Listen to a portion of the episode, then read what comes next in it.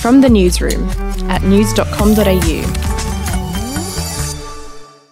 I'm Lexi Cartwright. And I'm Andrew Bucklow. And this is the latest from the newsroom. It's Thursday, the 15th of April. Labor Senator Christina Keneally has accused Defence Minister Peter Dutton of cancelling her trip to Christmas Island.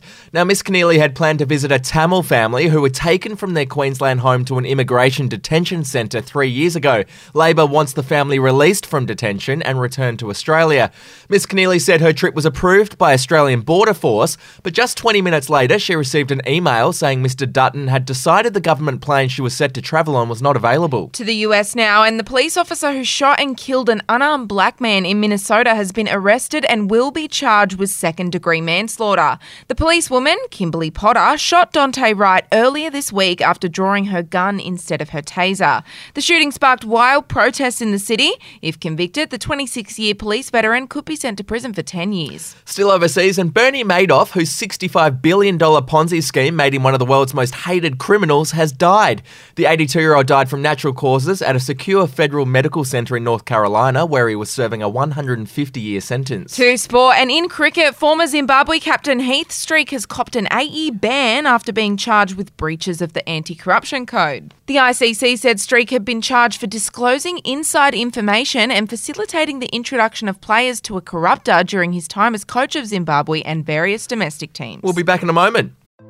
Hey, I'm Felicity Harley and I host Healthyish, where we chat to experts, influencers, and people in the know from around the globe to arm you with the knowledge to make healthier decisions for your mind, body, and soul. I think if we're going to be focusing on health, like sleep is probably the biggest component oh, of that. I, I think sleep is the cornerstone. Like choose the harder option because I've never woken up and gone, I regret that run that I went at 4 a.m. I've never done that. Search for Healthyish and Extra Healthyish wherever you get your podcasts.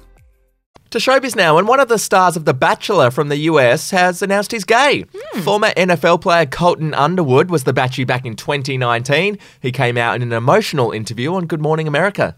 I've ran from myself for a long time. I've hated myself for a long time, and I'm gay. And I came to terms with that earlier this year and have been processing it. And um, the next step in all of this was sort of letting people know. And finally, a bizarre story out of India. A woman was catfished online and was tricked into thinking she was in a relationship with Prince Harry. Oh. The woman claimed the royal said he wanted to marry her, so she went to court to ask police to arrest Prince Harry so they could wed. Oh, how'd that go? The judge dismissed the woman's case, saying it was just a daydreamer's fantasy. There you go. And if you want the chance to win $1,000, all you got to do is play our daily news quiz at news.com.au forward slash quiz, and the cash could be yours. That's it from the newsroom. We'll have an update in the Arvo. Your update from news.com.au.